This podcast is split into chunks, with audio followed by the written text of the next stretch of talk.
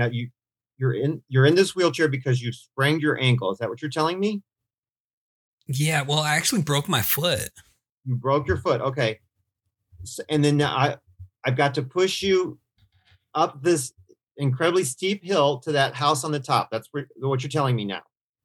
Yeah, I mean, if you could, that that would be a great help because obviously, for reasons I can't do that myself.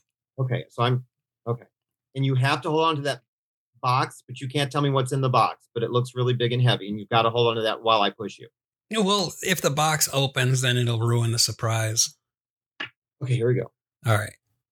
This is so okay. Do you do you want me to start uh, pulling the wheels a little bit so you don't have to how hold all the weight on your own? Okay, no, you just sit there. That's fine. I'll just keep pushing. Okay. Okay, all right. This Wow. hill is steeper. This thing is rocky, man. I'm just bouncing everywhere. So rocky. Okay, Mm, and we're oh, not even halfway there. Oh my god. Oh shit! The box almost opened. Oh yeah, don't let that open. Okay. Oh, we're so close to the top of it. Oh, uh, uh, and we're there. Oh my gosh. Ah, Oh my gosh. man, Uh, this no box offense. just keeps getting heavier and heavier. Yeah, it did. Yeah, no offense, but like you don't weigh as you look like you would not weigh as much as you do. I'm not trying to be mean or anything, but like, yeah. Anyway, but we're here. We're up here, and I guess I have to get you into the house somehow now. Correct? Yeah, just well, go around the side and push me up the ramp. there's a ramp. Okay, thank you. Yeah, on the side there's a ramp. Okay, okay. So here we go, and I got you, and we're it's a really bumpy ramp. You didn't. It's okay. Here we go, and we're up the ramp. Yay! I feel like All right, that's two for two. Oh, wow. Okay, so we are in the house. All Woo! I feel right. I did a uh, workout. All right, here here's this box. I mean, I just put it on the floor for now. All right. All right. Oh right, there. Okay. That box is stupid heavy. Wow. It's so heavy. Did you just bring like bricks with you? While I picked you up? Is that what you did? Just with bricks? Uh, I don't know. You you can open it in a few minutes, but first, uh, let, here, put this VHS tape in. All right. Okay. Tape is in, and what we got here? Ah, it's a surprise. Okay. Here we go. All right, pop it in. And hit play.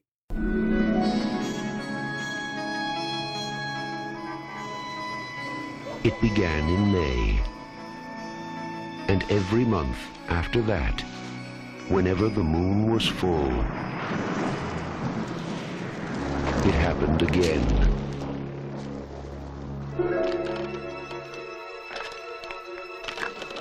And again.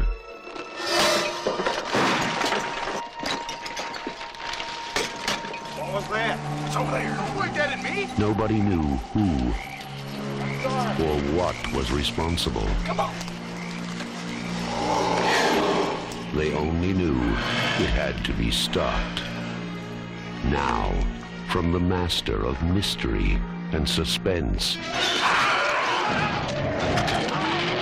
Stephen King's Silver Bullet.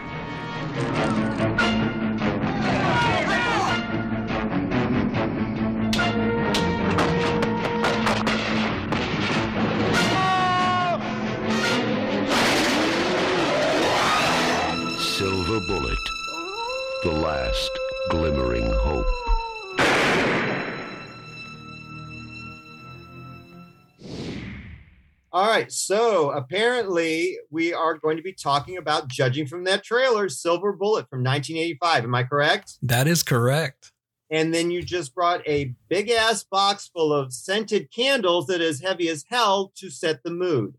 Yeah, because you know what? what way? I mean, I couldn't think of anything else aside from like a big box of silver bullets, but I, you know those things are hard to come by. Yeah, of course they are, but not these. What do we have here? We've got uh, meatloaf scent, which I don't know where you found that. We have uh, pine scent, um, matted fur scent. Where did you get these things from? Oh, there was a guy on the corner, and I bought everything from the table that he had. Yeah, clearly you did because you knew I'd be pushing you up here. Yeah, All right, so are we ready to talk about this then? yeah. Let's get into it. All right.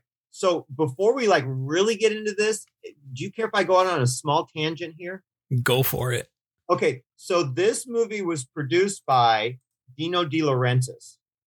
Ah, yes, I am familiar with that person. You are okay because I think we need to give this man some cred because if it were not for him, there's so many movies that have meant so much to me that we would not have. So Barbarella, does that mean anything to you? Um, yes, uh, actually, only in name because I never saw it. But Duran Duran, one of my favorite '80s bands, got their name from Barbarella. Very good. That's the weird, weird, weird Jane Fonda one. Yeah. So behind that, he did uh, um, Al Pacino's Serpico from the 70s. Ooh, Serpico. Mm-hmm. He did, oh, the uh, Jeff Bridges and Jessica Lange King Kong. Um, he did, did you ever see Lipstick with uh, Margaux and Mariel Hemingway? No, I did not. It's, it's, I like it. It's kind of a weird, kind of sleazy revenge film, but I like it. I like it very, very much. He also did Orca, the killer whale with Bo Derek. Okay, I did see that. Oh, I love Bo Derek. Yeah, and then from the '80s, he gave us Flash Gordon. He did Halloween Two, um, both the Conan movies, um, Amityville Two: The Possession. I don't know if you're all in the Amityville movies. Oh them. yeah, I, I've seen them all. Oh, seriously? yeah, It's got cooler in my book. Maybe Uh, not the newest one, but I, I have seen like the '80s ones. Okay, okay, cool, cool. And then uh, he also did the Halloween Three season, The Witch. I don't know if that means anything to you. Yep, one more day till Halloween. Silver Shamrock. Yeah. Silver Shamrock. And then um, from the '90s, he gave us Army of Darkness. Ooh. Um, and then he did. Did you ever see Bound with uh, Jennifer Tilly and? Um, oh gosh, I'm drawing a blank. Help me. She was in Showgirls. Uh, Oh, no, that no. doesn't ring a bell. Oh, you would. I think you might enjoy it. Um, it's kind of a like a film noir with lesbians. oh Um, wait, wait, wait. That okay? You're, Gina you're Gershon. Yes, Gina Gershon. yes, I I have seen that movie actually. And then he did the Body of Evidence Madonna movie from '92 Okay, didn't see that. with Willem Dafoe. Oh, it's a weird one. Yeah, it, it's kind of like the whole like when like uh, Sliver and Basic Instinct and all those kind of like erotic thrillers were big. Okay. Yeah, but Madonna decided she needed to do that. So, um, and then he also was behind uh, a lot of Stephen King ones. Uh, he did Dead Zone, Firestarter, uh, Cat's Eye, Maximum Overdrive. Sometimes they come back. Tons of Stephen King ones. Wow. Yeah, we were just talking about uh Firestarter a couple days ago. We were, yes, we were. And then um, in the 2000s, he did a lot of the uh, uh, Hannibal movies. Like he did Hannibal, Red Dragon, uh, Hannibal Rising. So he was pretty prolific in the uh, genre films. I guess I- so. yeah, I just want to give him his due because I, I think we wouldn't have a lot of cool films if it wasn't for Mr. Dino De Laurentiis. Probably not. No. Oh, and he also did Year of Living Dan- uh, Year of the Dragon. Um, so I'm going to put that in there too. Year of the Dragon. Year of the Dragon from '85. Okay, I didn't see that one. Okay. All right. Anyway, so now we can move on. I just want to put that out there. So we are covering Silver Bullet, and what's that about, Rob? Another werewolf movie. You guys are going to be so sick of us. They are, they are, especially since we're not wearing clothes again, yeah, we we are bald werewolves out in the wild. right? But at least we brought towels to sit on this time. Yeah. well, we learned our lesson from sitting on that anthill from before. You know? we did. We did learn our lesson. We did. Yes, chiggers are no fun.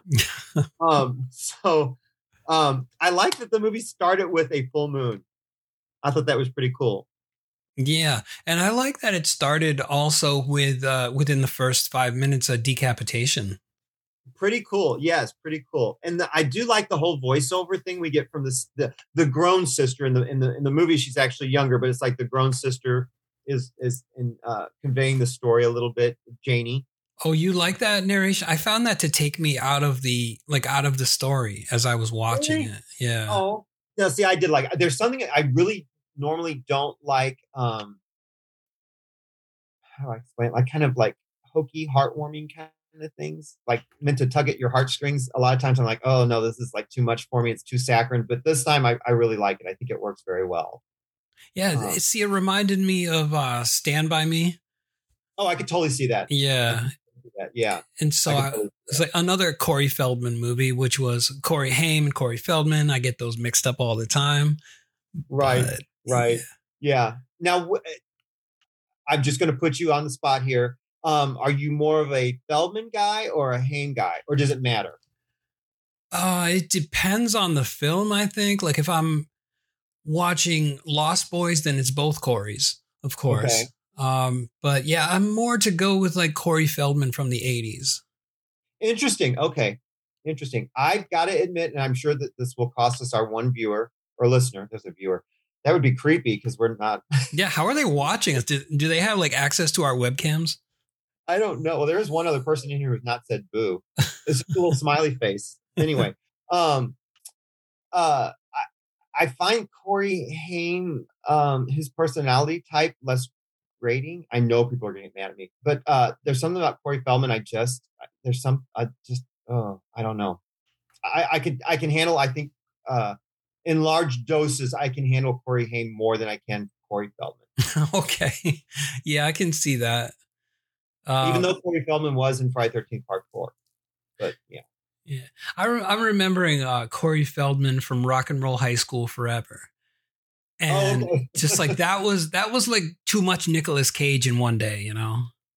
Th- that that's another person that would be easy to overdose on. I can see that too. Yeah. Yeah. So it does have the same kind of effect. Yeah, I can see that. Yeah. so yeah, okay. So I'm sorry. So the but I can see what you're saying too with the voiceover. I can see where that like some people enjoy it, some people wouldn't. I totally get where you're coming from. I don't mean to to negate that. And then of course, oh wait, and then of course this was a um a uh like a kind of graphic novel novella, um, Cycle of the Wolf by Stephen King. Yeah, one that I have never read, as a matter of fact. I've Oh, read a lot of Stephen King books and stories, Mhm. but this is one that I've never come across. Yeah, it's it's a fun one. I think you would like it if you can read. Yeah, I, I'm not sure if I can read. I think I tried it once before. It's pretty boring, isn't it? Yeah. The, Right. There's so many words. It's like, where's many where are the pictures? I want Right. pictures. Actually, this one is picture, so you'd be okay with it. Oh, okay, cool. Yeah, So yeah. it's like a graphic novel. Yes, yes, I think you'd be okay with it. And then uh, I, the only the only thing I can really tell movie wise that the gentleman did, his name's Daniel uh, Attias, A T T I A S. He did this movie, and then everything else was like TV shows, like you know, one or two episodes of different TV shows, popular TV shows, but really no other films. Um. So, but now, okay, wait, I, I needed to talk about this too. Apparently, um, Don Coscarelli was attached to this for a little bit, but he didn't get along with Mr. De Laurentiis. Who's Don Coscarelli? Don Coscarelli, I'm going to say this, you're going to tell you what I'm talking about. He is the director of like Phantasm, Bubba Ho-Tep, uh, Beastmaster. Oh wow. Okay. Uh-huh. And apparently they just did not see eye to eye, so he stepped away from the project. Huh. Yeah. Ima- imagine how different the film would be. Because he had, to me, he has a very, um, very uh, particular um, sensibility to his films. Yeah. what this would be like. Like- Not that I don't like the movie. I love this movie, but I wonder what Don Coscarelli's Silver Bullet would have been like. Yeah, when you bring up things like Phantasm and Beastmaster, I'm thinking more surrealistic and kind of almost uh, dreamlike. Exactly. Yeah, exactly. Exactly. Yes. Yeah. It just makes you wonder. But anyway, so sorry. Um, yeah, so um yeah, we've got the uh we got the beheading of of uh an intoxicated man. Um, but the the uh, town folk just think that he was a little uh tipsy and he got ran over by a train. Hmm. yeah, which is strange considering that.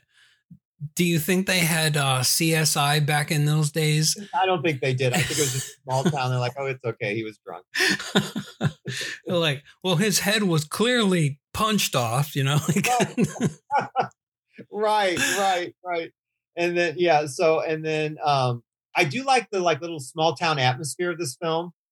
Yeah. It seemed a little country for me in some ways because, like, where Stephen King films take place mostly in Maine, this one seemed like it was in the deep south a little bit. Mm-hmm. Yeah. Uh, See now again, it's what you bring to the table, but that really appealed to me because it reminded me a lot of like when I would spend summers with my grandparents down in the country and that kind of thing. It it kind of made me reminisce about that. Oh, okay. Yeah, very small town, very country. Um, so the day after the murder, we were at the uh, Takers Mills Festival, and then in my notes I just put down Americana. Americana, apple pie. Right, apple pie, yeah. And then that's where we are um, introduced to the woman who's doing the voiceover. We get Janie and uh, Marty, and then Janie is played by um, Uh, her last name is Follows, I believe. Yep, Megan Follows. uh, Who I I will be totally honest with you. I love this actress. Like I really think she should have done a lot more. Um, the only thing that I was really familiar with is she did an episode of Facts of Life and an episode of The X Files. You and your facts of life addiction. Oh, I love the Facts of Life. I love the Facts of Life. But yeah, um, I I I love her in this movie. Like I think she makes this movie. Um, but apparently there were talks about Jennifer Connelly playing this part. Jennifer Con. Oh yeah, okay. She sounds familiar. Okay, so she was. Did you ever see Labyrinth with David Bowie? Oh my goodness, one of my favorite David Bowie films. Seriously, okay, so that she was the girl in Labyrinth, and she also did. And I love Phenomenon. She was in Phenomenon, um, the Argento movie. He actually wrote the part for her. But yeah, so they wanted her, and I I like Jennifer Connelly. Don't get me wrong, but I just to me no one else could play this role because I love this actress in this role so much. To me, it was just it was kismet that she got this part. Interesting, because it, she does not look. Well, of course, she's much much younger before Labyrinth and everything, but I mean, she does not look like the same person that I saw in Labyrinth. Yeah, no, I just yeah. In my mind, I just like no. It, it has to be. um It has to be Megan Follows. I just she's perfect. And then of course, uh, the whole reason we're talking about the uh, Corys is because we have uh Corey Haim as Marty, and then Marty, of course, uh is in a wheelchair. And did Uh, you? Um, I'm just want to No, go, go stray up topic a little bit, but their their last name is Coslaw or something, and Coslow, Coslow, oh, because W. yeah, oh, Yeah. so I'm I'm reading it as coleslaw, and I was like, why the hell is somebody going to be named coleslaw? And they well, it was like uh, was it the Hatfields and McCoys, and they had a big riff with the Relish family. So it's the coleslaw and the Relish family. Fight all the time.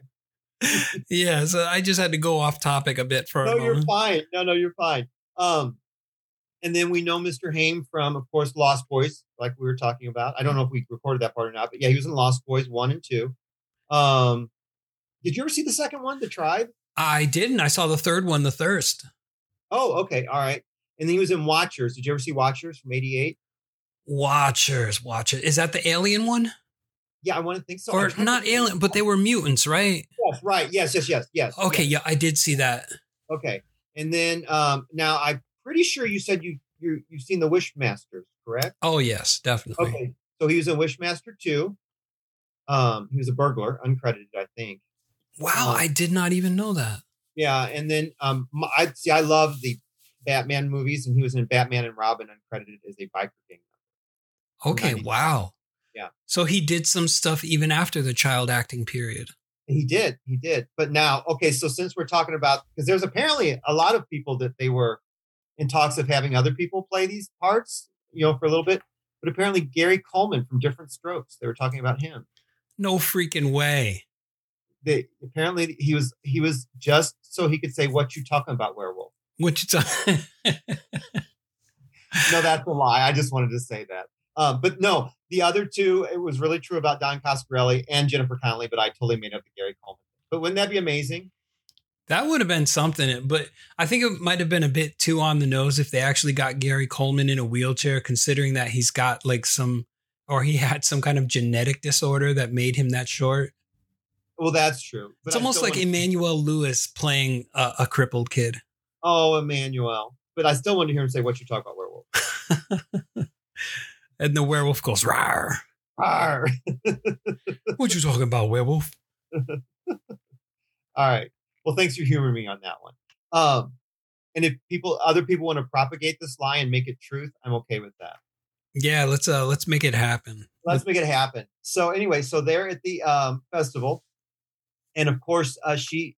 You've got this, this whole like brother sister dynamic, which I am not familiar with because I'm an only child, but she calls him Booger quite a bit. Um, and we're also introduced to his friend Brady. Marty's got a friend Brady. Total douche. Yeah, he's awful. Um, and then of course the preacher is giving a talk up there. And uh, are you familiar with the, the man who's playing the Reverend? Uh Everett? McGill. Yeah, are you Not- familiar with Mr. McGill? Not too familiar. I- I'm gonna have to do a little, a Okay, little I can- see I- here. well, there's no, there's one thing I really want to talk to you about, but let me I'll go into my little spiel here. Um there's a movie that I like love that no one probably in the world has seen. It's got Debbie Harry from Blondie in it called Union City from 1980.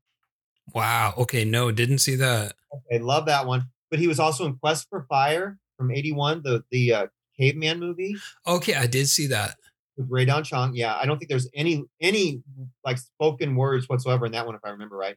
Um, he did. Uh, he worked with David Lynch a lot. He did Dune, and then of course he was in Twin Peaks as Big Ed Hurley. Huh. Now, did you ever see Wes Craven's The People Under the Stairs? I did. Yeah. Okay, so he was in that, and what's cool about that is his wife in there. Um, the actress name is is Wendy Robbie or Roby R O B I E, but that same actress played his wife in Twin Peaks as well, which I thought was pretty cool. Oh, nice. Yeah, there's another movie. It's kind of obscure, but it's really I find fascinating. It's called Iguana from 1988. Film fans should check this one out because it's very weird, very quirky, but I recommend it. But now, what I want to talk to you about is there was a TV series which I knew nothing of. It ran from 87 to 88 and was called Werewolf. Does this mean anything to you? Oh shit. Was it on Fox? Maybe I don't know what station played it, but I I don't know about it. But we both have this infinity affinity for werewolves, and I was wondering if you knew about this. I think okay. So I'm gonna take you back in time a little bit.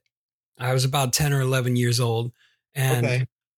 my one of my best friends was into werewolves so much and he actually when i would spend the night over we would go to his grandmother's house and spend the night we would watch horror movies all the time so this silver bullet was one of those horror movies and then if i'm not mistaken that uh that fall is when a werewolf show came out on tv and it was about this guy who had like he did have an eye patch over his eye Okay. um and he also had like a a devil star carved into his hand or something and that was supposed to be like the werewolf curse mark um, oh, okay. Yeah so i think that's the show that you're talking about Ooh, I want to know if I can find this somewhere because I would love to see it, especially because it was just on for one season, so I could easily like you know kind of binge watch it real quick in a night or whatever. yeah we used to Oh, like every week we would just gather together over his house and just watch that show Oh, that's cool. That that's awesome. That's very cool. yeah we were like just weird kids man who were into werewolves and everything No, that's all. See, I wish I had someone like that. I had my cousins, but I only saw them like you know, like on holidays or over the summer. But I really didn't have someone else like that in my life really until I got like maybe like in high school. oh i see okay That's really cool. Um, oh shoot, I want to say something, but it's gone. It'll come back to me anyway. Um, it's gone. Oh no, I remember what I was going to say. This has nothing to do with this, but it's about werewolves. Um, does Werewolf by Night mean anything to you? The Marvel Hmm. comic? No. Oh yeah, it did it oh sorry, I didn't mean to interrupt you there, but it, it was originally on the Fox network during 1987 88. Okay, good. So you found it was the Fox one. So it's exactly the one you were talking about. Yes, that's the one. Oh, cool. Good, good, good. All right, cool. So I really do want to find this. But then Werewolf by Night, the Marvel comics, does that mean anything to you? No, I don't think I ever read that. Oh, okay. So the whole reason I'm bringing this up is because on the Disney Plus, they have a standalone like movie. It's not a not a show, but they have the Werewolf by Night um, movie. And I just want to put that out there in case you had access to that or anything. I thought you might want to watch it. Oh, yeah, I don't really I'm not into Disney Plus too much. Okay. Um no, but nor am I, but I'm in. I'm totally into Werewolf by Night. okay.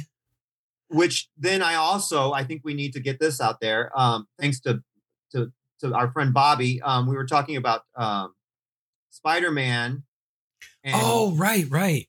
Kraven is the name that we could not think of. And I was I was actually listening to the to our Howling episode, and it just came to me clear as day. We were in the car, Walt and I. And I'm like, it's Kraven. I like, but when we were talking about it, I could not think of the man's name. But Right. for The same here. I that's who it was. I drew a complete blank and then a few days later, um, first I wasn't even. I think I was playing a Spider-Man game actually, and I was like, "Kraven, what the hell?" Yeah, same thing. I'm like, it's Kraven. Yeah, exactly. yeah, Anyway, yeah. So now we're back on track. I'm so sorry for that whole tangent thing. Um, and then I guess what's also important about the scene that we were in is the the uh, Brady and Marty find a snake, and um, they're teasing Janie with it, and they actually ruin her pantyhose, and she gets all muddy and she runs off because she's mad. And where she's run off to gives her basically like a she's privy to this couple's fight, and it's a um, woman who's with child, and she's kind of like confronting the the the not husband the uh, the man who's gotten her pregnant, telling her that she's pregnant, and he's having none of it. Mhm. Um, and we need to talk about that because it's going to come into play later. But we got to talk about that character. So, so Janie overhears this woman upset about being pregnant and the man not taking responsibility for her pregnancy. Okay. So you good if we move on? Yep. Okay. Cool. Thank you. Um, and then so then we get the uh, the family in the car, and then um, the okay. Now I I don't want to like offend anybody, but this movie throws the word cripple around like right and left. Like they refer to Marty as a cripple like constantly. Oh yeah. And then so you know, uh, Janie's still upset about Marty and what happened, and uh, Mom's taking his side, and you know, Janie's upset about it. And and you know, to add uh, was it uh, uh, uh, to add insult to injury, when they get home, Janie's the one who has to help Marty into his wheelchair and back in the house. And then that's when we find out that Uncle Red's going to come. O- Uncle Red is going to come over for a visit. Right. We excited. Oh, go at, ahead. Go, At Rob. this point, we don't know who Uncle Red is, but no, do you want to know who they wanted Uncle Red to be? And this is not a joke. They wanted John Candy for a little bit. really, That would have changed the whole dynamic. Of, nothing against John Candy, but That that, would have the whole dynamic of this film. oh yeah, that would have made it a comedy one hundred percent.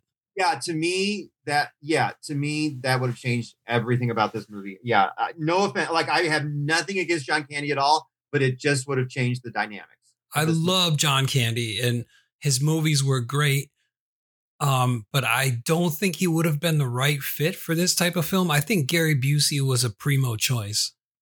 Well, but so for the alternate reality, I do want Don Coscarelli to have directed Jennifer Connelly, John Candy, and Gary Coleman in his Silver Bullet. that would have been a, a surreal type of comedy. but anyway, I had to get that out there because I was just like, what? Like I when Walt was telling me that, because he always looks up the trivia while we're watching this, and he's the one who told me about all, like everyone being cast. Or, You know, they won and everything. I'm like, I can't wrap my mind around that. But anyway, yeah. So um, and then this is where like Janie's like, well, he's getting another divorce and he's a chronic drunk.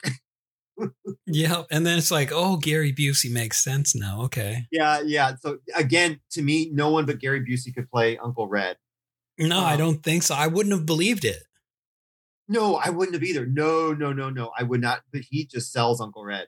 So while we're here, um, Gary Busey, uh, he was in. I, I doubt you've seen this, but I'm gonna put that out there. Uh, the '76, A Star Is Born with Barbra Streisand. Nope. He was in that one. um, did you ever see? Now this is going back to our Funhouse, but did you ever see the movie Carny with Jodie Foster? No, I didn't. He was in Carny. It's not a horror movie, but you know it's got the word Carny in it.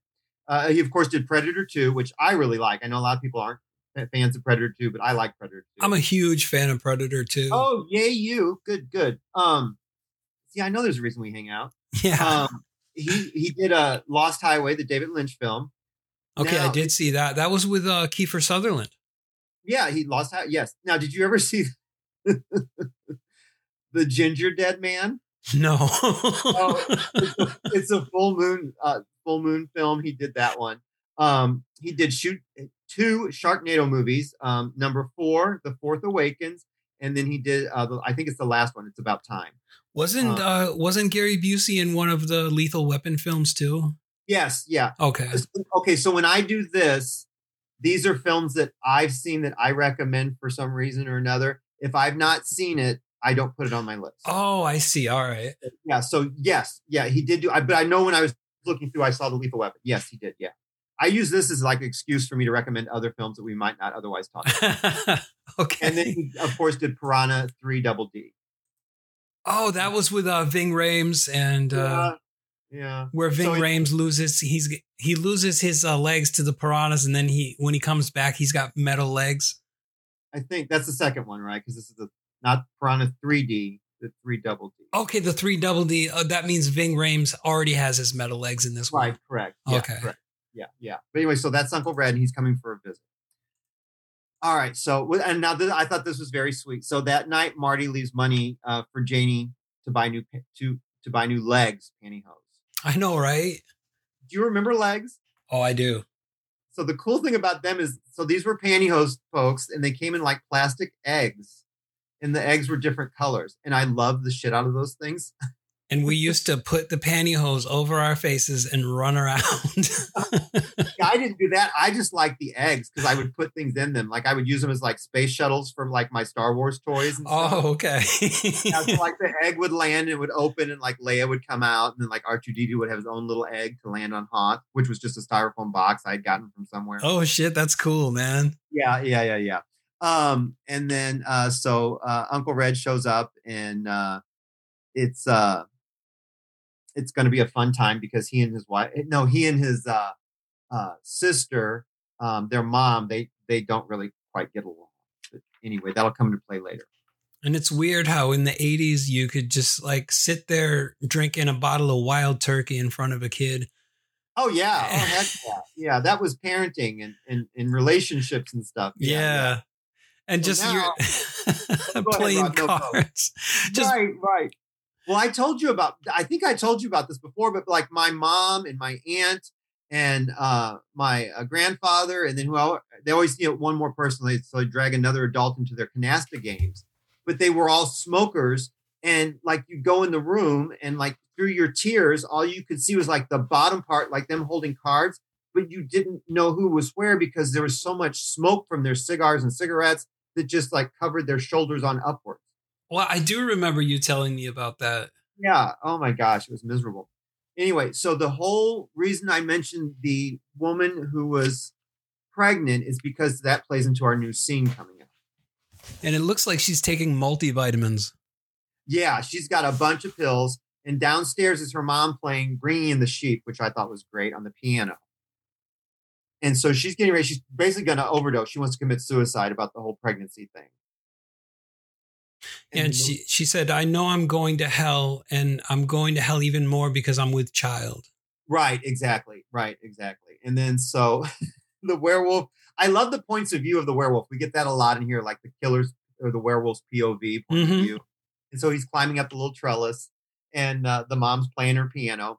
And then like he breaks in okay, so he breaks into uh the upstairs bedroom and the mom's downstairs and she's kind of like uh the father from uh Rawhead Rex, like her reaction time is so long. it is. It really is. Yeah, so she grabs the gun and the, the werewolf is like shredding this this pregnant woman to pieces upstairs. And like even when she gets to the bedroom door, she doesn't even open it right away. She like leans against it a little bit to listen. I'm like, there's harm being done to your daughter on the other side that. It's not debatable. You can hear this. But eventually she gets inside and her daughter's just like a bloody mess there on the bed. Yeah, now I'm kind of wondering, um, because she did take the pills before the werewolf came in and did his job with her. So is that like a murder suicide kind of thing? Oh, on the woman's part? Yeah. I but it was preempted, wasn't it? Because she didn't Well, she- the pills didn't hit yet. okay, but she still had the pills in her body though. Yeah, I don't know. I don't that that, that kind of didn't sit right with me. I was like, okay. So she's already started to kill herself and then the werewolf climbs in her window. Almost And- like a get out of jail free card, I guess, on her part. Uh, maybe, yeah. Yeah. Maybe So then- Jesus will let her in the pearly gates. Right, right, right. Well, keep, I mean, hold that thought because that really does kind of come into play a little bit later if you think about it. Ah, yes, yes. Do you agree? I agree. Okay. All right. Yeah, yeah, yeah. All right. So, um, so it's a new day. We got the sheriff's office, and our sheriff is, um, let's see here, uh, Sheriff Joe Haller, and that's played by Terry O'Quinn. Yes, and I, I remember him most from I saw him a lot on Lost as John Locke, Okay. one of my favorite characters on Lost actually. All right. That's what I remember him most from.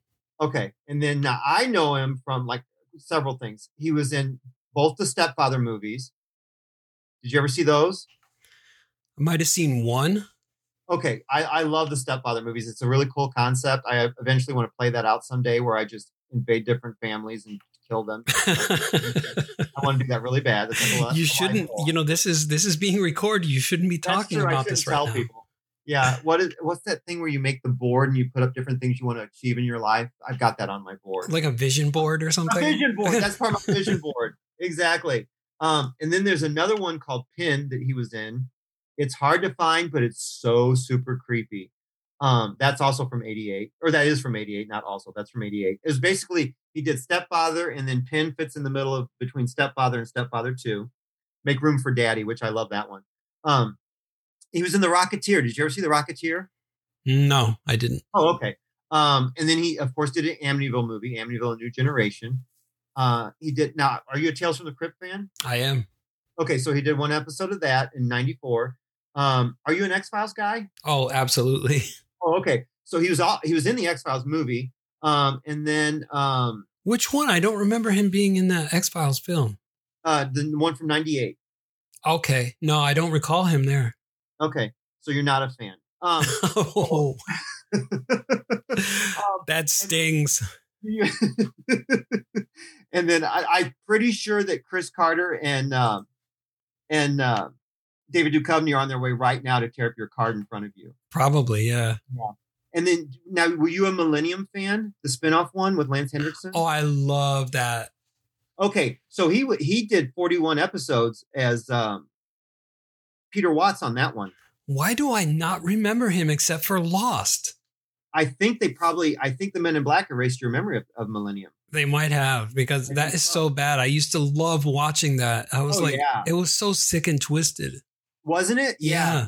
Apparently, uh, I, I was listening to something, uh, a podcast, and they were saying that like Lance Henriksen like really had a hard time like letting that character go at home, and Holy like it shit. really really bothered his wife quite a bit. I can believe it because Yeah, I mean Yeah. Lance Henriksen is a good actor and he Right, really made yeah. that believable.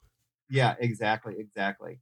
Um, and I, I I want to do this really quick just to get this out of the way. Um, the the the uh, parents, the the Coslaw parents, um, Jane is the mother, and that's um, no, I lied. Nan is the mother, and the actress is Robin Groves. Um, the two things I know her from, she was from The Nesting from '81. Did you ever see that horror movie? They nest or the nesting? The Nesting. No, didn't see that. Okay, we might could cover that at some point in time because that, that would that would definitely count as a creature feature. And then she did Sliver, um, the one with the uh, the not the not cute Baldwin. Um, so it's not Alec, and it had uh, it was another one of those erotic thrillers with uh, Sharon Stone from '93. Okay, I probably didn't see that then. It's the one with the apartment building where there's like uh, someone's like why they've got all the different uh, units hooked up with cameras so they can watch them, and there's like a murder in the building. Nope, did definitely did not see that. Okay, and the dad is played by uh, Leon uh, Russom, R U S S O M. He did a Tales from the Dark Side. Uh, he was in Double Dragon, the movie, Wow, that was so long ago. so long ago, '94 to be exact. Um, he did two episodes of the X Files. Apparently, he was Doctor, or I'm sorry, Detective Miles in that. And then get this, he was in A Quiet Place. He played the man in the woods. The Screaming Man in the Woods? I'm assuming so. Yeah, that's who I'm thinking it was. Yeah, because there was only one man in the woods, I think. Yeah, other than John Krasinski. yeah, pretty much. Yeah. Right. Yeah. So I thought that was interesting. And now I, I got them out of the way. So yeah. Okay. So now we're back. Um uh so it is oh, so it's a new day. Uh we're in the sheriff's sheriff's office. Um oh no, I'm sorry, new day. Um basically we're at the bar and we've got the Andy guy trying to rile everybody up about how bad the sheriff is at his job. Yeah, to which I was actually thinking that the uh the trooper sitting, you know, opposite him at the table was the The guy he was talking about. But then I was Yeah. like, oh, never mind. He's not talking about him. Right, right, right. Yeah. Um, and then uh, that's when we see the bartender with his bat called the Peacemaker. The peacemaker. Yeah. we have to mention that because the Peacemaker will come into play later on. That is a huge foreshadowing right there. huge foreshadowing. Yeah. But this Andy guy, this Mister like uh, feces disturber, he's played by Bill Smitrovich. And um, in my notes, I just have hateful vigilante. Russian Uh, spy. Right. Yeah. He right. Uh, he was in Splash, the big Daryl Hannah, Tom Hanks film, Oh shit. and then uh, again he was in Millennium. He did eleven episodes. Um, and then he was also in The Phantom with Billy Zane. I don't know if you ever saw that one. No, I didn't see that one. Yeah. And then uh so um then we're back uh with Marty again and he's at school and he's he's uh going home on his cherry bomb his, his wheelchair he calls it the cherry bomb and he's trying very hard to uh impress um Tammy. I Like love that. that. I love that wheelchair. By the way. Oh yeah, there, there's some pretty tricked out wheelchairs in this in this movie. Um and the actress is played by Heather Simmons and I really didn't find anything that I was familiar with her. So that's I just wanted to give a shout out to Heather. Um, oh, and actually a shout out to Brady. Brady Kincaid was played by Joe Wright, and again, I didn't find anything by this actor. So apparently, he's not talented enough to work. Um, anyway, moving on. Uh, no, I'm joking. um, but no, he apparently um, uh, Tammy is pretty sweet on Marty, and, and they're kind of a cute little couple. And um, she's she was saying that she's glad that he uh, came home with her because they have to go past the the, the house where the uh, pregnant lady was murdered. And then uh, uh, Tammy mentions that she hears noises coming from the greenhouse outside of her uh, home, and that is one creepy looking greenhouse. Isn't it? Yeah. So now, okay, so what, let me tell, let me do this, and then we'll go back to that. So then her dad, you know, her, her grumpy dad is out there, and and he's like, you know, get in here because like she needed to set the table or something. And he's like, you know, he, he refers to Marty as a damn cripple, and then uh, he's saying that they would be better off just to electric, electrocute all of them and then uh, balance the budget by doing so. So we all automatically know this man's awful. Um, so why do you think they have a greenhouse? Uh, my initial thought was that he could grow marijuana there.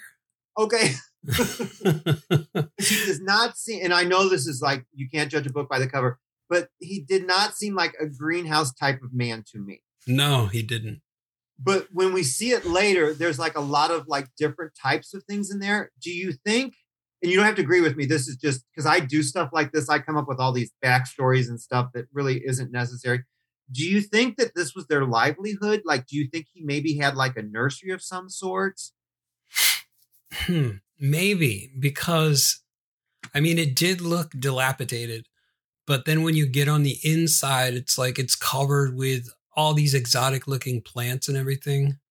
Yeah, I was just wondering because he did not seem like the kind of person that would be into this. And I was there a mom in the picture? Uh, if there was, we we didn't see her. Yeah, so we didn't see the mom. So in my mind, I'm just like, I wonder if this is livelihood. Like if there's somehow he this is what he sells to make a living. I don't know. I was just going there and I was just one. I really just want, wanted your opinion and your thoughts on this. Okay, we can move on. Um, and then on the way after you know, like Marty sees Tammy home, he is running uh, low on gas for the cherry bomb, so he's got to stop at Virgil's service for gas, and we get the little cute exchange between him and the, the gas station attendant, like you when we check the oil and do the windshield and stuff and all that. Yeah, Yeah. So anyway, but I do like how, uh, to me, um, and I'm certainly not speaking for you, Rob, but I think um, this is a very well crafted movie. They, they they drop lots of little seeds and things. They um, will be will come into play later. Hmm Yeah, so- absolutely. I really like that. I think it's a very well thought out script. There's certainly a lot of okay. It's an hour and a half movie, but they do a shit ton of character development in this movie. without making you feel like you're sitting through a lot of character development. Right, because you immediately hate the girl's father because he's a dickhead. Oh yeah, And it's like, you know, it doesn't take much. It's, you know, a few choice words here and there. And uh poof, there it is. It's like, okay, I, I can't stand this guy. right. I immediately thought if he showered and shaved and dressed differently and didn't open his mouth, I might date him for a little bit. Um, but yeah, it's. I mean, this could have easily gone a different way where there was so much like heavy character development at the front of the movie and no action where you're just like, oh, are we ever going to see the werewolf? But they do a really good job of like kind of peppering the attacks throughout all of this. Yeah, and like that's what made it good. It's like when when the big payoff actually does happen, it doesn't feel like it it wasn't worth it. Right. Ex- Yeah, I totally agree with you. Yeah. All right. So yes, yeah, we are. It sounds like we're on the same page with this. If you know what's good for you. if you know what's good for you. So that night, and this is kind of what you were alluding to earlier, I believe. But that night, we we do have drunk Busey uh, playing cards with with uh, Marty, and it's clear that mom is not a fan of this particular version of her brother. No, and not the you know swearing like a sailor. No, yeah. I put down in my notes, "Mom's pompous." Mom's pompous. I put Um, down in my notes. I want. I want a. Um, I want Gary Busey as an Uncle Red. Oh, everyone needs a drunkle like that, don't you think? yeah. um yeah because you could tell like you can totally tell like marty like really looks up to this guy and i think that Mhm. was part of mom's issue because she's like you know he's impressionable he looks up to you and then he feels badly seeing you get drunk like this and then you just uh like she alludes to like he just kind of like comes and goes in the, in marty's life you know he's not like a, a, a, um, a constant in his life um but you also get the impression that like it's not a one-way road like red really does think the world of marty Oh, Like- absolutely. He loves that boy. yeah yeah you can you can totally tell um and then now we're back at um tammy's house with her awful dad and the first thing i wrote is gay porn question mark But he was Gay porn. I don't know. What were you seeing? I, I'm not sure I was seeing the same thing. He was just watching wrestling Oh, okay. Yeah, NWA. I remember that. yeah yeah um and then um basically it was like gateway porn when i couldn't watch porn is what wrestling was Gateway porn. I love Yeah. it. but anyway, so like again, like you know, t- again they like set this stuff up, and Tammy like earlier, she's like, I hear stuff in the shed or in the greenhouse, and then Dad hears something out there, so he grabs a gun and uh, he heads out to that shed. Yeah, drunk as a skunk, I might add. Drunk as a skunk, yep. And then so now, so things are kind of like uh, rattling around out there, and he's got his his gun, and he's like perusing the thing. Um, now I want to ask you, um, he picks up a green sweater with his gun. Did you notice this? Mm, no, I was actually the first thing I noticed was the werewolf under the floorboards. Okay, so that right before that, he picks up a green sweater, and I wanted to ask you because I'm like, does this mean something? Like, I, I was Huh. trying to remember, did the pregnant woman have on a green sweater? I, I couldn't remember. I did, or was it just like Tammy's green sweater? I wanted to know if it was important, and I missed something, and if you caught on. Okay, so I was just curious. Yeah, no, I did not catch on to that. Yeah. So right after the green sweater comes the eye you were talking about, which I thought was super creepy. That, that the werewolf is underneath the floorboard. Yeah, how the hell did he get under the floor? I don't know. And I'm like, don't you get dirt in your eyes around the like that? Yeah, when somebody walks ab- across your Yeah. face, you know? And then I totally thought this was a missed opportunity to have the dad in nothing but a bathrobe because that would have been a primo, like up the robe shot. Pervert. Pervert alert. Pervert alert. Um, but we did get a jump scare with a spider because this movie does have a couple jump scares in it. Yeah, that was a stupid jump scare. I mean, that would have Oh, scared yeah. me when I was still having arachnophobia days, but like when I watched it again last night, I was like, spider. Right. Whatever. Right. You, you moved on. And then I put pot shooter because he shoots the clay pot. Oh, yeah. Yeah. And then now, what did you think of the actual attack? Ah, You remember man. it? Yeah, I'm trying to like I'm very ambivalent about that the actual attack because it was I okay, one of my favorite parts he gets pulled in pulled through the floor. I thought Yeah. that was great. And then the impalement with the Yes. floorboard was like the icing on the cake. Yes. But to me, that was very Italian. Like, okay, we got this sharp chunk of wood and you're going to get put on it. yeah. oh, Yeah. But then uh, the thing that I had an issue with was the was the presentation of the werewolf. I was like, I was expecting howling type werewolves, and this thing, um, I, it just didn't really do it for me at first. And apparently, uh, producer De Laurentiis was very unhappy with the werewolf as well. He was exactly. dis- okay. So go. Okay, go for it. So he- now, why did you not? I'm not. I'm not challenging you. I just want to know now. Why did you not like the werewolf? Ah, it looked very fake. And not only that, but it was kind of a mishmash of the Wolfman from like maybe Teen Wolf, Okay. um, and then an actual like dog shape. Okay. And it, it just didn't make sense to me at first. okay. I'm, I'm not. I'm so not challenging you. I just wanted to get your opinion on. it. Okay. Yeah. Okay. He, now this one really did. I, now this might be a hot take, but this one actually does not bother me nearly as much. I can't believe I'm going to say this. Is the one in American Werewolf? Really? See, I haven't seen American Werewolf in London in a very long time. So when we Okay. cover that, then uh, I'll let you know how I feel about Yeah. that. we can get into it more, but this one doesn't really bother me that much. Um, but I totally get where you're coming from. I'm not negating your opinion whatsoever. Okay. Um, I guess what bothered me with this one, the fact that we didn't see Tammy's mom. Again, this kind of goes back to like the whole funhouse thing. Okay, this was loud. There was a gunshot. Did Tammy go out to investigate? Like, is she okay? I was worried. I was concerned for Tammy's well being. Yeah. Like this. And then we're going back to was there an actual mother in the picture? yeah, or is now Tammy like an orphan? You know, did she turn to prostitution? Um, I mean, I, I went all, I went the gamut. You know, yeah. Did she move to LA to become Yeah, a- she an adult yeah, film star? Like, exactly right. Yeah, where where did her life take her? Yeah, that's I, that's the movie I want next. Well, I think uh, that that following along with that, that's that's where Showgirls comes in. or at least Angel. Did you see the Angel series? Uh, no, I don't believe I did. Oh my God, Rob, are you serious? The oh, you need these in your life. There's like four of them, but don't mess with the fourth one because it's really not the same character. But this girl's mom just leaves, and she's like a like like a really good student, but her mom left her with like a hundred dollars. So she's like a high school student by day and a streetwalker by night, which I know the correct term is sex worker, but this is like the way they marketed it back then. And uh, her name is Angel. And uh, yeah, it's like the most bizarre, weird, kind of sleazy 80s movie, but there's they made like like I said, four of them, but you need to see the Angel movie before you die. Wow. Okay, I can add that to my list. That's ever growing. Ever growing, yes. Anyway, yeah. So so poor Tammy. Anyway, I hope I I actually hope her wife her wife her life did work out for her, and her wife is okay.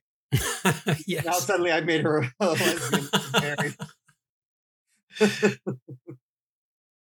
oh, which would be a big letdown for Marty because she strung him along all this time. Right. I know she gave him that kiss and everything. I know. Screw her.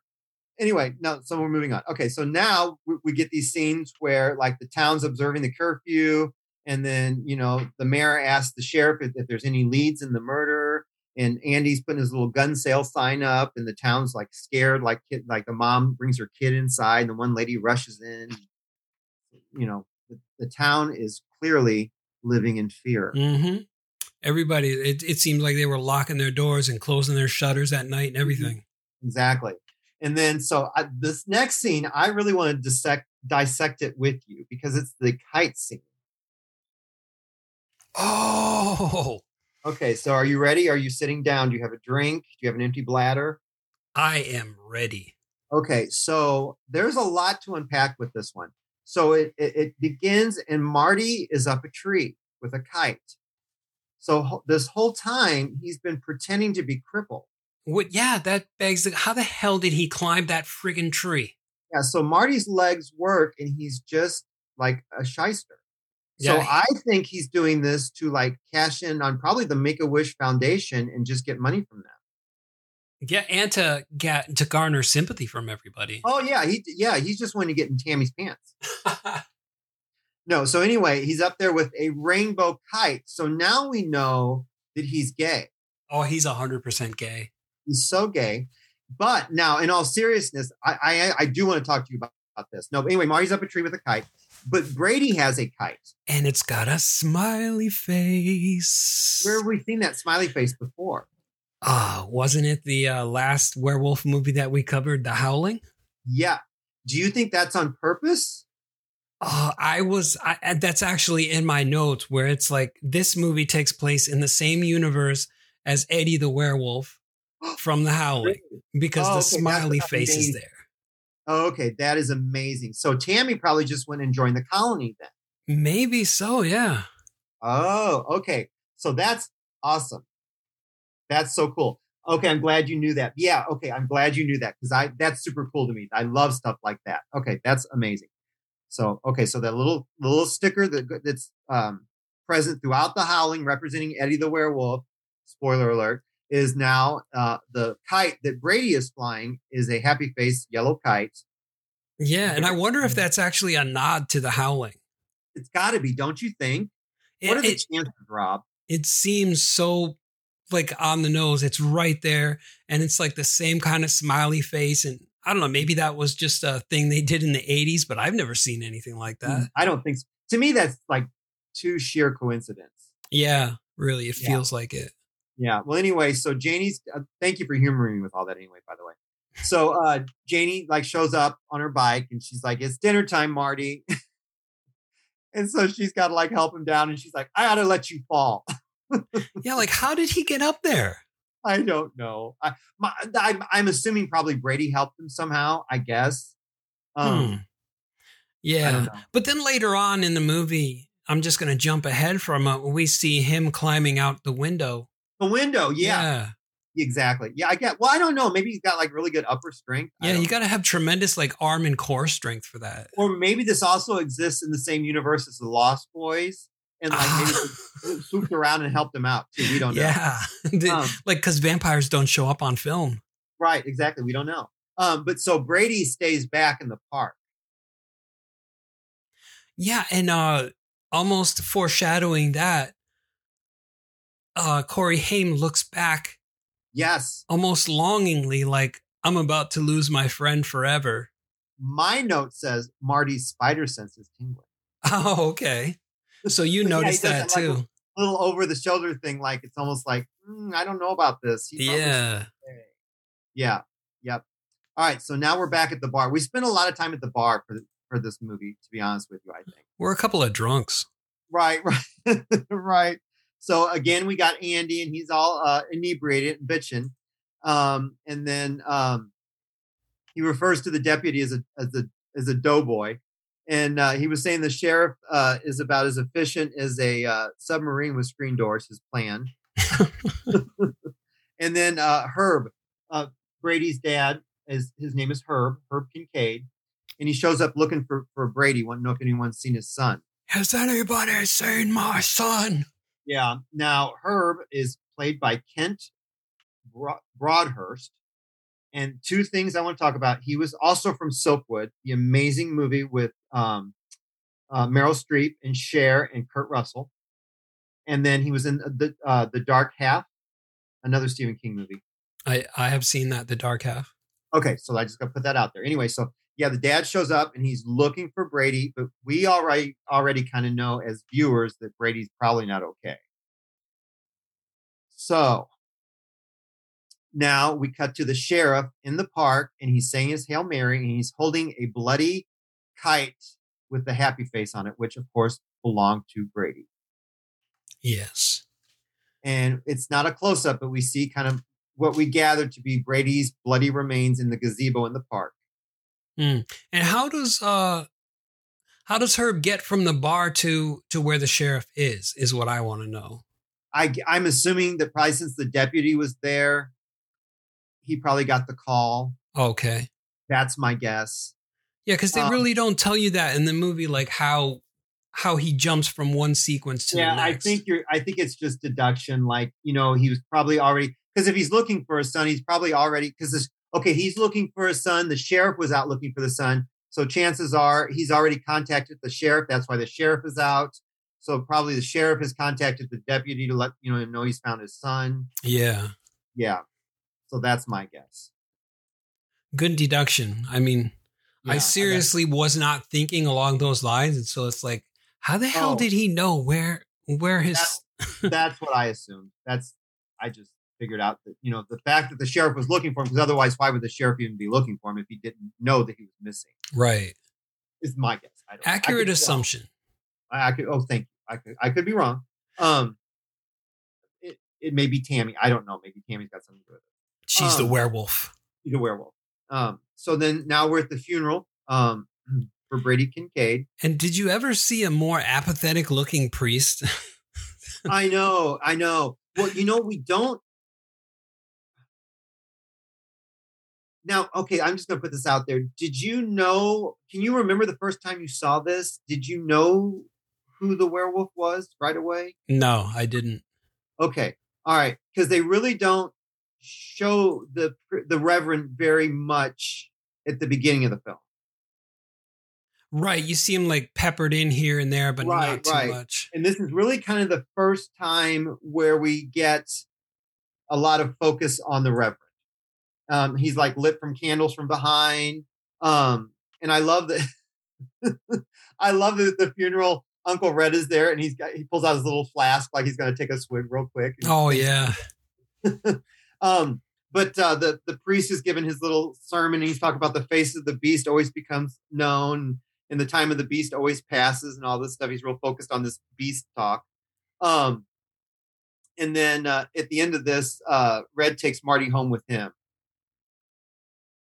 Oh, but uh are we going to talk did Yeah, this happen or am I jumping out of sequence again where like the the priest has the the werewolf dream sequence? You're out of sequence. You got to hang on a little bit. Oh, okay. yeah. Um, you're correct, just not at this funeral. Um, yeah. Um, so, and then um, this is where Marty gives his little theory that maybe it's a werewolf or something.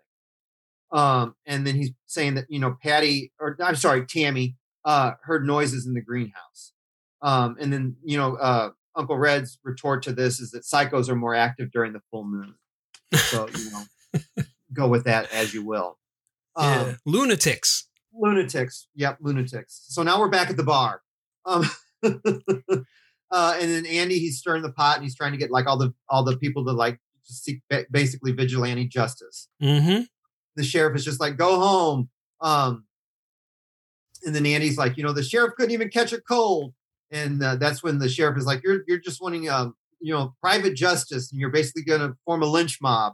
And then um, Brady's dad, Mr. Kincaid, shows up and he's like, he's over in the corner and he's like, shut up. And then he goes into his whole like little tirade about being grief stricken and you know you don't know what that is. His son was torn to pieces. Why don't you go up, you know, uh, up to Harmony Hill and you dig up that body and you you tell him what it means to to seek private justice. And might I just say that that actor is really good looking like the grieving father Because Oh yeah, he's very good at this role. Yeah, I found it totally believable. Like he looked on the verge of tears, his lips Oh, were yeah. trembling and everything. yeah no i think that this um cast is very well done very well cast they, they do a very good job uh at portraying the characters that they're supposed to i think they're very well cast Agreed. except for corey haim i'm still desperately want this to be gary coleman's um You're going to go back to that dead horse, huh? I just want it so bad. If I say it enough, it's going to make it happen. I just know it. Um, but anyway, so this just entices the mob to just you know head on out, and uh, the priest shows or the reverend shows up, and he's like begging them not to go, and the sheriff is just like, you know, let him go. This you're the one preaching community spirit, and this is what's going to happen. And of course, you know, it's kind of dusk, and so we know night's about to fall. And the mob heads off into the woods, and it's a full moon. Yeah. And and they walk into a patch of fog on the ground. I love it. It's just a little patch, kind of like a little mist. Yeah. over the ground at first. Yeah. And then, I call it the fog scene. Yeah, right. Yeah. Cause eventually it does become the fog thing totally. They got their dogs and they, and again, they got the bartender with his peacemaker bat. That's why we talked about it earlier. Um, And didn't he say, or, or was that his wife, where she's like, Are you going to make lemonade in your pants? yeah, it wasn't him. It was another guy, but they both had uh, knit caps on. So I could see why you would say that. Yeah. She's like, I even have that. Are you going to make lemonade in your pants? I found that to be the most hilarious thing I had heard the entire night. Yeah, and of course Andy's leading the pack. He's like telling like, you know, we got to do this one, you know, follow me one at a time. And the one guy steps in a bear trap like one, one time, and the other guy goes to like uh, open it, and he hears a noise, and it scares him. And he lets it slam again on the guy's leg. um, uh, and then they like because uh, they can't tell where the and they hear the wolf or the, something. They hear something. We know it's the werewolf, but they hear something, and uh, they they like fan out in like a skirmish line because they can't tell where he is in the fog because now it's just like all out full blown fog. Um, and then of course the random black guy, African American guy, he's the first one to die. I noted that. Um, and then the, the guy with the mustache, he gets like pulled down by the wolf hand and he comes up and his face is like shredded. Yeah, he's got half a face. Yep. Yeah. And then the guy with the, the bartender with the peacemaker, he gets like bludgeoned to death with his own bat. I know that was I I thought that was perfect. I'm like I love that. What you've never seen a werewolf who would break into another house and like kill somebody who's going to commit suicide. Right. And then yeah. and then a werewolf who kills an attacker with his own weapon. yeah, know, no, I really just, enjoyed that. Yeah. Yeah, he's uh, taking full advantage of what's around him, isn't he? Absolutely. I mean, if I was a werewolf, I wouldn't use any of that shit. I would just, no. I would start biting right. and scratching and stuff. Right. Exactly. Well, it's almost like we were talking about with the howling, where uh, like Eddie just chokes her. Yeah, he's like, what? You're gonna sit there and choke somebody when you could like knock their head off. Right. Yeah. No. But yeah. So so yeah. So he's using pretty much everything in his advantage to like f around with these people. Yeah, um, and I loved how they get pulled into the fog and then they come back up like it's a like it's a water like a yeah. water scene or something, and then they get yeah. dunked back under the fog. Yeah, it's pretty cool how he's kind of like effing around with the whole. yeah. Um. So now this is where we get the dream sequence that we don't know it is a dream at first, but it comes into a dream sequence. So whose funeral was was he at the second time then? So it was everyone that got killed. Oh, I okay. I thought it was the kid's funeral.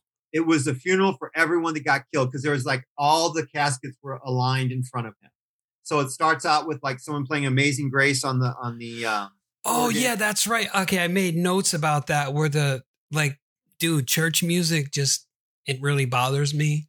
And like that oh, was a horror scene in itself when I see the people swaying from side to side. And I was like, oh man, this is creepy as fuck. Now, this has nothing to do, but I've got to go here with you now that you brought that up. Have you ever seen Carnival of Souls? No, I haven't. Okay, because the whole she's an organist, and that makes me and that and like organ music is kind of predominant throughout that film, um, which was shot in Utah. Anyway, but like I had to go there with you anyone listening, it's a great movie. You need to check it out. So we're back on track. Um, but this is where like the sheriff is like giving him like kind of like the stink eye, and Herb is like kind of giving him a glare, and then before you know it, the the gas attendant is like giving this like really you know evil look, and mm-hmm. then Herb like belts out, "There's no comfort. There's only uh, private justice." He starts laughing, and then the whole congregation starts becoming werewolves. Yeah, they start they growing teeth and getting all hairy and stuff. Yeah, and then we clue in, oh, wait a minute, this is a dream. And the Reverend wakes up. He's like, Dear God, let it end. So, yeah. And that's what, that's the point that, uh, the first time I saw it, at that point, I knew, you know, that it was the Reverend. Well, I actually thought that it was like a rip in time, and he was actually referring to the Goldbergs TV show.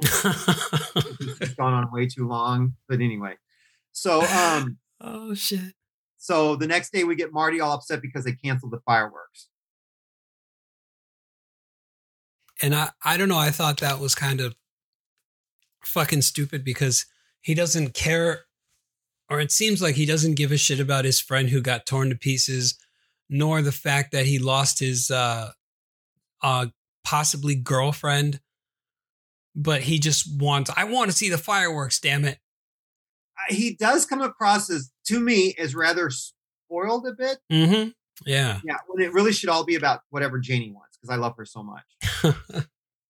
but yeah, no, I agree with you. Yeah, I'm like, well, I thought the same thing. I'm like, your friend's dead, but yeah, whatever. Yeah, it, yeah. Um, so then we get the family barbecue. Um, but and this he does bring it up. He's like, you know, or, or um, he's like, monster killed Brady, canceled the fair and, and the fireworks. And then we got Red, his uncle Red. He's working on something in the garage. And he hasn't shown him yet, but you know it'll come to play eventually. And then I love that Marty was bitching about uh, Janie showing off her tits like no one else has ever had tits before. Oh yeah, I thought that was funny too. I just thought it was really weird. Like, what kind of a? I never said that as a kid. know. I to me, you I don't know. To me, you get these people writing things that they think that kids say, but I'm like, do kids really talk like this? I don't know. I just Well, thought it was really weird. I mean, we might talk like that to each other, but we definitely did not talk like that to any adult whatsoever. To your uncle. Yeah, especially like Yeah. not you didn't talk like that to family members. Hey grandma, have you seen how big cousin Billy's cock is? Now?" My sister's walking around with her nipples hard or something. You could cut glass with those things. you know? right. anyway, I just thought that was weird. Anyway, so um it's unveiled that what Uncle Red has been working on is the Silver Bullet, which is a super souped up um it's not even a wheelchair by this point. It's almost like a go-kart or something. Yeah, it's a, it's like got wheelchair wheel. Well, no, it doesn't even have wheelchair wheels. Those are No. actually uh, dirt bike tires. Yeah, I mean this thing is like souped up. Yeah. Um, and my and then so Marty, you know, tries it out without a helmet. And in my notes, I put down, "This is how your son dies." you know, like- we we were they built us uh, tougher in the '80s, man. You know, I guess he just like tears off down the road and he's like weaving in and out of cars and stuff.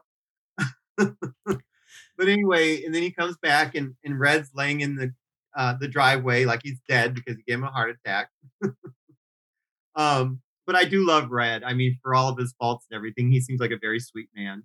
yeah. To have somebody like that who's you know on your side, basically, it just I think it was well played, really well played. Yes, yeah, yeah, yeah. Very yes, I, I can't I can't agree with you more. Um, he just seems super sweet. Um, and everyone has their faults. Um, mine is math. Um, so um, I don't do math. I'm just um, uh, so that night we have bonding at the barbecue. Um, and then um, I I gotta ask you this. I I just why was why did Janie have a friend there? Just because I guess because nothing really came of it. She had a friend there. See, yes, she did. She had a friend there. Um, Wow. No, I did not even notice that. yeah, because Red even acknowledges her. Um, but I'm like, because I thought maybe I remember the first time I saw this, I thought like she was gonna like maybe walk home alone or something, and she was like gonna be more werewolf fodder. But nope, she just had a friend there, and that was it. I guess to show that Janie had friends too besides Marty, you know. I- But I don't know. But yeah, there was a girl there with her. She was a brunette. That completely went maybe one eye and out the other. I don't know because I Yeah. did not see that. Yeah. But anyway, oh, like Um, yeah, she didn't. She didn't serve any purpose because No, I didn't even uh-uh. know she was there. no, no. Um, but anyway, so Red gives him fireworks so he can do it later. In my mind, later was not that night, but anyway, we'll get to that. Um, and, and he's like, so no shithead can stop the fireworks, so they're going to keep this dream alive. Yeah. Um, so okay, so we're at later, and this is what you were referring to earlier about the whole tree situation. Yeah. He's a okay. You completely So- paralyzed from the waist down. Yes, or Ah. so we're led to believe. Mm-hmm. Right. Yeah. And but he can climb out his window and use tremendous upper body and core strength to Yeah. climb down the. uh I'm guessing that was an antenna. Yeah, because it wasn't a trellis. It, look, it, it did look like an antenna, and that like vines had grown up. Because it definitely was not a trellis. It was like a metal-looking TV antenna of some sort. So, did you have any thoughts on this? Oh, just the convenience of it. Like the uh, the con- the bike or not the bike, the silver bullet was conveniently parked right where he would drop his ass, you know, from the antenna out of his window. Uh, maybe he pre-planned it. I don't know, but it was just like weird to see a paralyzed, basically twelve-year-old, uh, climb out a window using only his arms and his core, Well, Rob, why is he climbing out the window though? so he can light off the fireworks. Where at though? uh whatever that bridge thing was hmm Now, what time is this? When is this taking place? i'm assuming this is like after everybody went to bed so it's probably like around one or two in the morning yeah, and in my notes I wrote, "What the actual fuck?" You know, there's a werewolf you can't. You are so bound and determined to shoot off fireworks that you're going to climb down in the middle of the night where no one knows you're going, and you're going to go to this lame ass bridge and light fireworks, knowing full well there's a wolf out there. Yeah, you're the one who hell? came up with a werewolf theory. Yes, I'm like, what the hell are you thinking? It was the 80s. It was a simpler time. Oh, God. So, okay, so yeah, that was one moment. I'm just like, you got to be kidding me. Okay, so so he's on the bridge and he's lighting his little fireworks. Do you do you want to explain what happens, or do you want me to? Oh, sure, I'll take it. Go So- it. It's like he's he's sitting in his silver bullet. He's got the bag of fireworks and he's doing them off one by one and everything. And uh, the Reverend Werewolf is, you know, on the other side of the bridge somewhere near the water side, and he's just watching him. And he's just like, uh, I don't know, slowly getting closer from the camera's perspective, I guess. Mhm. Um, and then we see Marty coming to his final uh, pièce de résistance, as I would call it, which is the rocket that uh, his uncle Red had told him to save for last. Yeah. Uh-huh. That's when that's when Reverend Wolf decides to uh, go full sprint on Marty, and uh, Marty freaks out, tries to light the match, eventually does, and sends the rocket flying right into the eye of the wolf. yes. And then he books it the hell out of Yeah, he tears off. And then, so he makes it home. And I have in my notes, this is where Marty climbs in the window with shit filled underwear. I mean, that wouldn't be too far off. I would definitely shit my pants and probably piss myself a little bit. I, I definitely would have made fudge and lemonade. yeah, lemonade. Definitely. Yes, definitely. Yeah. Yeah. Now, I do want to say this. You said Reverend Werewolf, but Marty does not, he just knows it's a werewolf. We know, we, you know, from watching the movie, but he has zero clue who the werewolf actually is. Right. And so Yeah. he uh, talks his sister into into believing him. Uh, somehow, I don't know how he convinces her. I guess, Yeah. uh, you know, when you're young, you're stupid. Right. So, Um, yeah. Yes. So she's looking for a man with one eye. Yes, hang on to that. Hang on to that. So he first they first he calls Red, and he's drunk in bed with some woman. Oh, that's right. I completely forgot about that scene. Yeah, he's not having any part of this story. Um, but then Marty tells Janie, and there's something like in his conviction that she's like, I don't believe it, but I believe you believe it. Right, right. So that's when go for it. That go for it, Rob. What you were explaining. And so then she, you know, maybe in an effort to kind of prove him wrong or be on to err on the side of caution to look for a person in town who is uh who has an injured eye Mm-hmm. because he says he, you know, shot that rocket right into the wolf's eye. Right.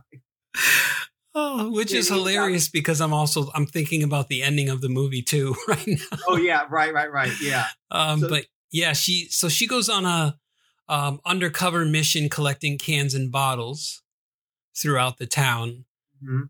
um, looking for a person with an injured eye. Yes. And so she's got a little push cart, which I love. It's basically a shopping cart she's pushing around. Um, and I even like that she goes to the barber shop and the and Andy, the hateful vigilante drunk Andy, has his face all wrapped up, and she even like uncovers that just to check. Yeah, she's like, all right, uh, if we're gonna do this, we're gonna go all the way here. Yeah. And then so uh, do you want to keep going or you want me to take over? Um, that's what, either or, it's fine.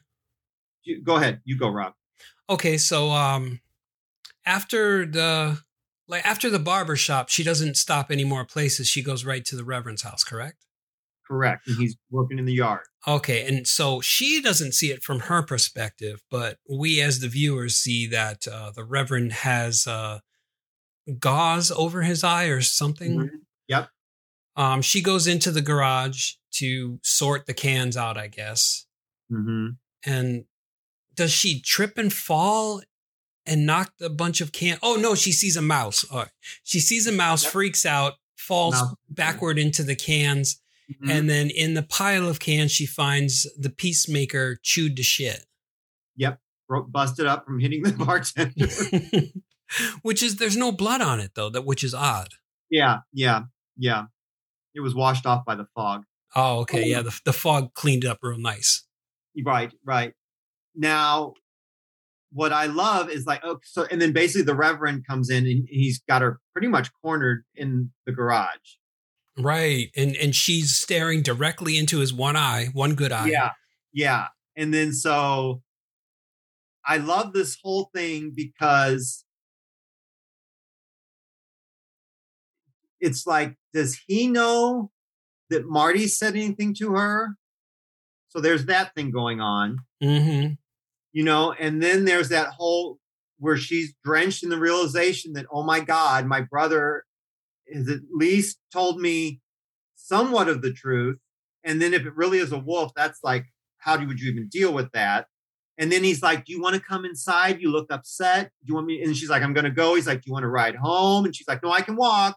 And then he's like well give my best to your brother. So then it's like i know that he know that all of that is just like primo to me. I like Yeah, and the way he says "give my best to your brother," I thought it was like right at that point. He was like, "Okay, this uh he knows that he knows something's up." Yes. Oh, yeah. I, I just, if that were to really happen in real life, you know, uh, again, with werewolves being real, like that would just be like, oh, that would send chills down your spine. And again, you would make lemonade. Right.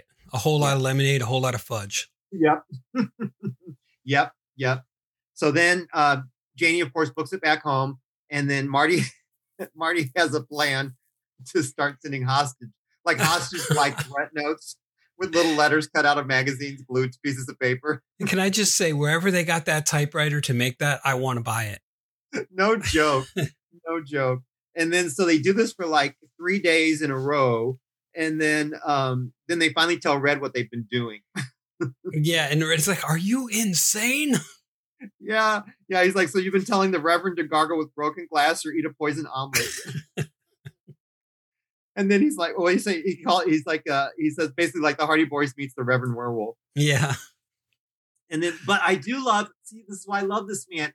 And then we flip to them sitting in the car spying on the Reverend.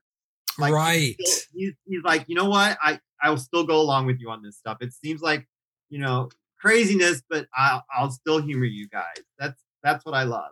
Yeah, because he's like, I don't believe you hundred percent, but maybe there's a grain of truth to what you're telling me, Mhm. and uh, then- oh, go ahead. maybe maybe the the Reverend is a child predator or something like that. Yeah, just crazy. Yeah. And then Janie's like, I know that what she's like, I know what I saw. And she's like, the garage smelled like an animal, an animal's den. And so he's kind of like, mm, maybe there's something to this. right. Yeah. So uh, then- they they do stake out the good old Reverend.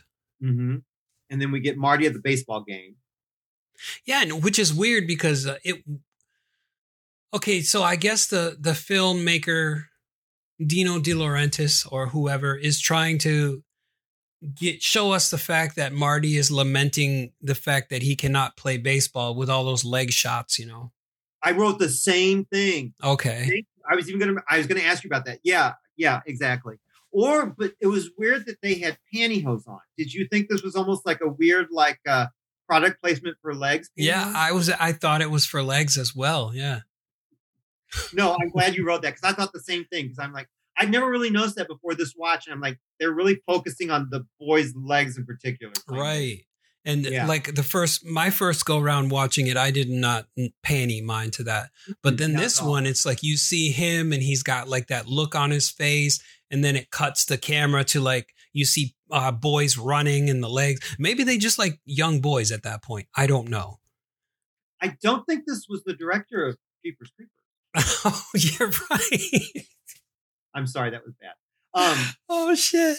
but then I do like the kids. You know, the kids were like, you know, after the game, they're like, "Hey, you want to join us afterwards? We're going to do this." You know, it's not like he was ostracized or anything.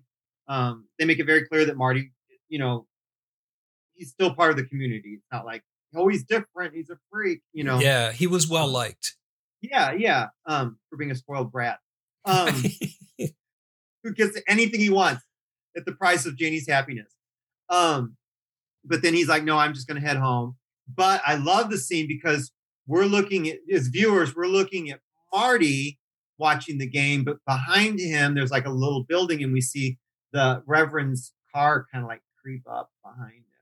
Oh yes, and that, that. Reverend has that look on his face once again, where it's like Oh yeah, I can't even describe that look, but it's no, like it's, it's- like I'm mad at you and I'm going to f you up. something like that. Yeah, it's almost it's in between pure disgust and just like I don't give a fuck. Ex- ex- exactly, exactly. Yeah, much like I feel when I watch the Goldberg. Um, another, another Goldberg reference. here. I really want the show canceled.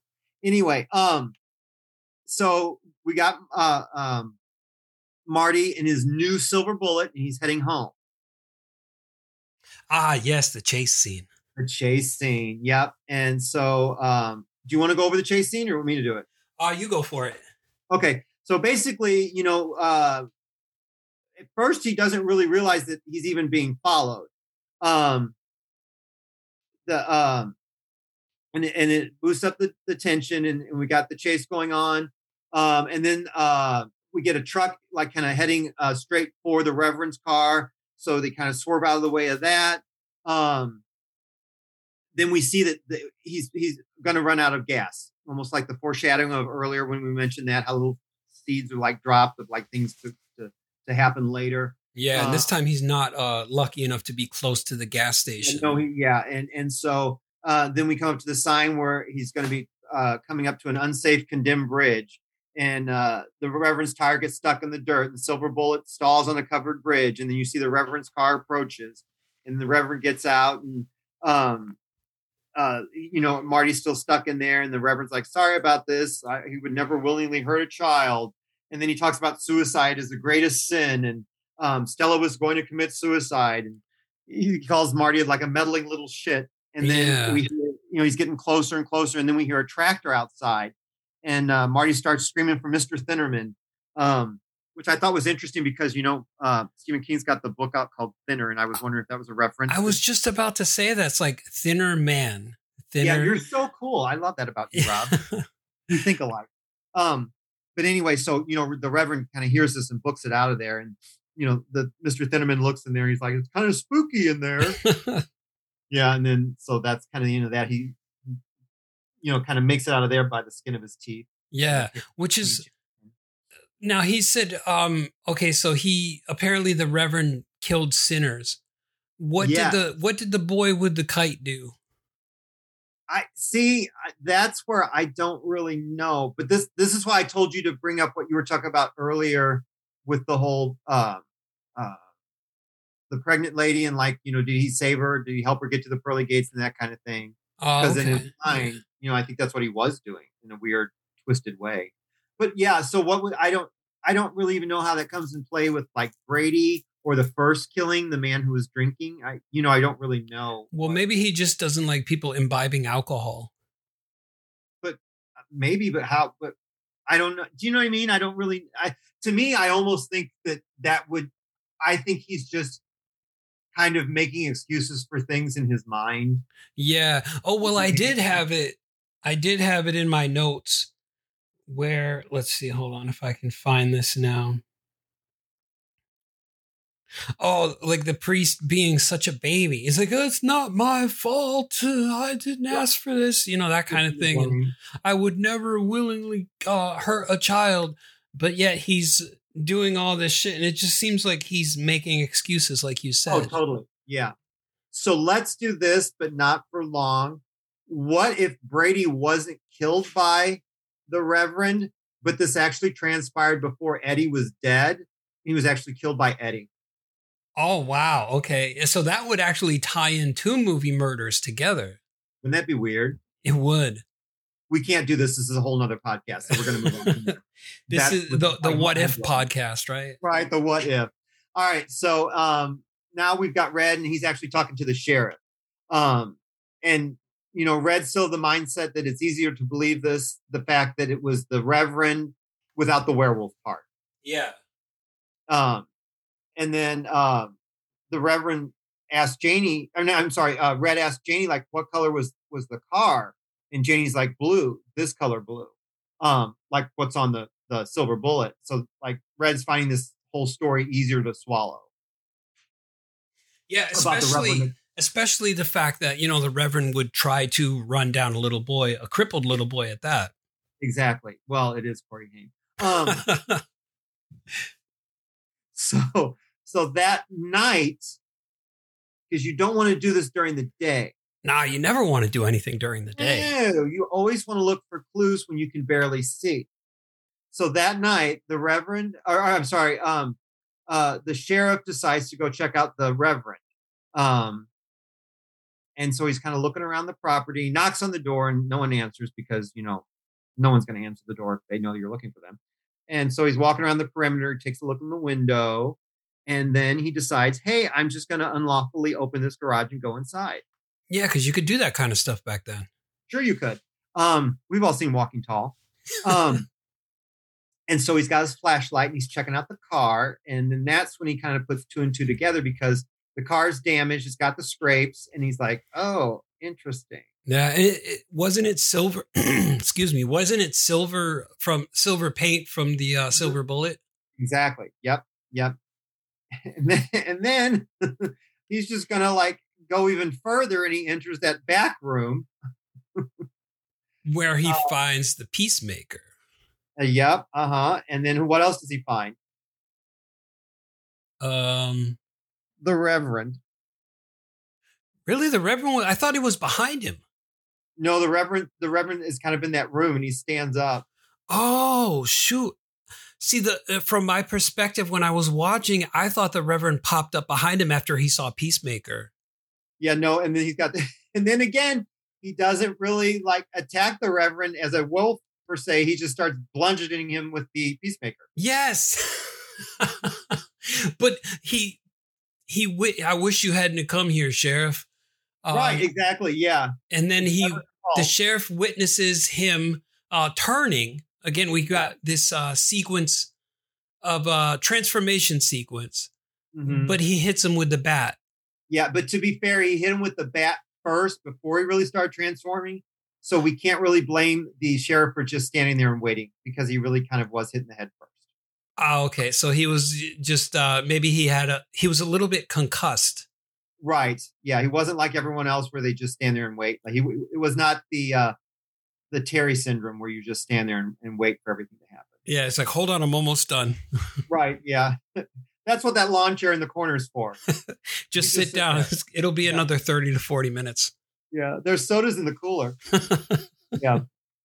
So uh, it's a new day, and we've got uh, I, I put the trio. So I'm talking about Red and Janie and Marty. Um, and now they've realized that the sheriff is missing.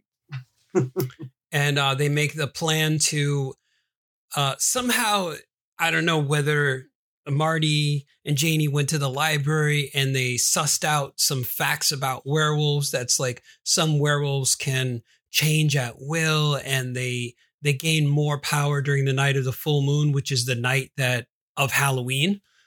Um, and so it's like the Reverend's not going to attack them when he's at half power. He's going to wait until he's fully wolfed out and uh, attack them on Halloween night during the full moon. Yeah, I did like this because, um, well, I, you know what, and that refers back to the the the uh, Stephen King novella because it's the cycle of the wolf. There are like stages where he it's not just one full moon that allows for the for you to have a werewolf on multiple nights. Okay. You know, um, That makes more sense to me now. I hope I did not sound like a know-it-all because that was not my intent. Where I'm going with this is that way, as a filmmaker, you don't have to just have all the werewolf attacks on a full moon. You actually have a uh, like a person who could turn into a creature more often than once or twice a month. So that allows for more attacks. yeah, that what makes more like- sense. Yeah. But what I do like is how they kind of play like fast and loose with the werewolf mythology. Like they're like, oh, a silver bullet, which is mythology, will work, but the werewolf doesn't just need a full moon to transform. So they're like picking and choosing what will work for the story, which I like actually. It doesn't bother me. Right. Yeah. Yeah, Um, but I I do like that explanation because I was trying to figure out, um, you know, is he does he only gain some aspects of the of the beast while you know before those full moon periods, whereas on the full moon he loses himself completely and doesn't know what he's doing and just you know attacks willy nilly. Where you know when he's uh, cogent enough um, and he's got an aspect of the beast he's not fully turned and he does those killings because he thinks he's doing the lord's work Right, which brings us back to the very beginning of the movie where the very first shot is a full moon. Mhm. So going by what you're saying, he probably had no control whatsoever over killing the very first man uh, on the train tracks. Yeah he might just wolfed out you know Right. running around uh fucking things and killing things you know that kind of shit I like how you made you just went with sex first. well killing and uh yeah fucking and killing oh man i i had that backwards didn't i Oh, gross! Now you went like necrophilia. yeah necrophilia Uh, okay, so we've got um, so yeah, we got the theory that the like you said, like the kids think that you know it will definitely be you know when the full moon falls on Halloween, um, because he'll be at his strongest. And Red still thinks they're crazy, but he's again willing to go along with this. So he takes um, uh, Marty's medallion and Janie's crucifix uh, to an uh, an ammo shop, and um, he has the uh, gunsmith melt it down.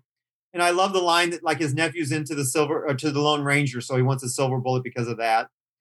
And um, the gunsmith isn't really buying that, but, he still makes the silver bullet for him. And he, he goes on about how accurate the bullet's going to be. yeah he's Uh, like oh i don't plan on using it not unless it's a werewolf Yeah, I love that. But yeah, I I do like how like even adults are still like kind of into the whole mythos of it. Yeah. And Yeah, according that. according to Janie, he was an old world craftsman. He wasn't just a, a gun shop owner. He was a wizard of weaponry. Yeah. Yeah. Which again, uh, one of the worst stripper names I ever used because I wasn't a wizard, nor did I could I perform with weaponry. So it was a bad one. Anyway, I'm just thinking of like Harry Potter and magic wands now. uh, as you kind of should, but yeah, my wand. Uh, see, when people think wand, they're thinking at least twelve inches, and yeah. Anyway, um, so on the next night of the full moon, it's Halloween, and the parents have won a trip to New York for the weekend. Interesting. They're going to Convenient. stay at the plaza. How convenient is that? Yeah, a romantic trip for two. But for some reason, they can't have trick or treaters, which I'm like, really? What's up with that? Yeah, they just stayed in the entire night watching horror movies, but nobody came Yeah. to their door. Well, the mom even said that. She's like, don't let any trick or treaters come. And I'm like, why? Anyway, um, I, I wonder if they did that, like the movie maker did that just so we wouldn't have any kids like showing up. Just kind of like get that out of the way. Oh, okay, maybe. Not on the table. We're just going to address it so we don't have kids coming. I, I don't know. I wondered that. I'm like, why was that specifically addressed? Yeah, because it's like uh, what we don't want to show the crippled boy trick or treat or something like that. You know? Well, I wonder if it was like that way we don't have to do yeah, well we don't have to have scenes of like them answering the door again and again to hand out candy or we don't have to have, you know, other characters involved in this. I don't know. I just wonder if it was like a time saver. maybe. Yeah. I don't know. Anyway, so and then so it's later that night and they're all asleep. And like you said, they were watching TV and then we got the T back. There was a time, boys and girls, when the TV stations would go off the air. Oh yeah. After midnight, they would play the national anthem, and uh, everything would get all staticky. Yep, yep. And so a red cigarette burns his fingers and he wakes up and it's uh was it 10 to 3 in the morning? He's like, I'm over this. It's time to go to bed. Oh yeah. But they were already sleeping. They were already sleeping, but they need to go to bed to sleep. He's done with this shit. Wake up! It's time to go to sleep. Right, exactly, exactly. I used to hate that though. Did you ever do that? Like fall asleep on the couch and then you're like, uh, I gotta go to bed, but I can't get off this couch. Yeah, because you're so tired. You're like, I'm just gonna be here. Yeah, exactly. Yeah. Oh, yeah. Um, but then anyway, Janie spies the werewolf outside the window, which I gotta say, you know the werewolf is gonna come. Why the hell are the curtains open? Close plot, those. things. plot device. Plot device. Yeah. no, no. But anyway, so she spies the werewolf and she freaks out. And then, um, oh wait a minute, did we tell this wrong? I don't know, did we miss something? No, I'm I'm worried about the order, but I have it written down. Okay. So um so Red's got the uh so Red's got the gun and then um he gets up to close the curtains and then Marty's like, "Oh, that gun almost went off." And so Red's like, "You know, s- screw this." He takes out the bullets and then the power goes out. Or the bullet. They only have one bullet by the way. Right. Uh, two. It uh two medallions and with the chains and everything only were able Yeah. to create one silver bullet. Yeah, exactly. So the power's out, and Red's like, "Don't freak out," and I'm like, "What the hell?" So pretty, mu- even if you don't think it's a werewolf, you're at least giving them the benefit of the doubt that it's the Reverend. The other two know for a fact it's a werewolf. The lights have gone out. She said she saw the werewolf, and you've already taken out the bullet, and you're yelling, "Don't panic." Right. If there was ever a time to panic, it would probably be right then and there. Exactly. So the werewolf breaks in through the like the wall, Yeah, he didn't use no window. He just came straight Yeah. through the wall. and he slaps the gun and the bullet out of out of uh, Red's hands. And it Um, conveniently the bullet lands in in the vent of some sort. vent, Yeah, lands in a lands in a vent. Thankfully, it's not a deep vent, but it goes in the vent. The gun goes sliding away. He's like throwing like Janie around the room. He throws Red around the room. into a uh, clock. Yeah, into a clock, and then like uh uh Marty's trying to get the the uh, bullet out of the vent, and then uh Janie's trying to get the gun. Um, they get the gun Janie's loaded. got a gun. Oh, very good. I didn't even think to go there. Good on you. Um, and then uh, this actually goes like very quickly. I thought all of this. Yeah, this uh, th- this part here, it was almost as though they were kind of pressed for time. They're like, "All right, we got to wrap this shit up." Exactly. Which is, I wonder why they cut the trick or treaters. He's like we ain't got time Um. So anyway, they get the gun loaded. And Rob, what happens from there? um, in a thing that probably wouldn't surprise anybody, considering that he already fired a bottle rocket into the werewolf's one eye. Uh, he fires the gun and it goes in directly into his other eye. right into it. Oh, and of course, uh, Uncle Red is knocked out by this point. He's just coming to as uh, the Mr. Reverend Werewolf, as I like to call him, is going back to his human form, which we see like hair receding back into the body and nails going, yeah. growing backwards and all that good stuff.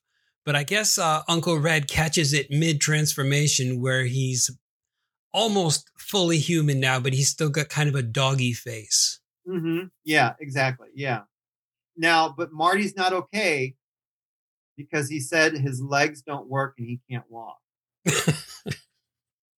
so that just proves my theory that all along he was a shyster Yep. and he was playing it for sympathy, but now he's finally got his comeuppance and he really cannot walk now. because he was stringing everybody along and then he got slapped by the werewolf into somewhere and just like it paralyzed him.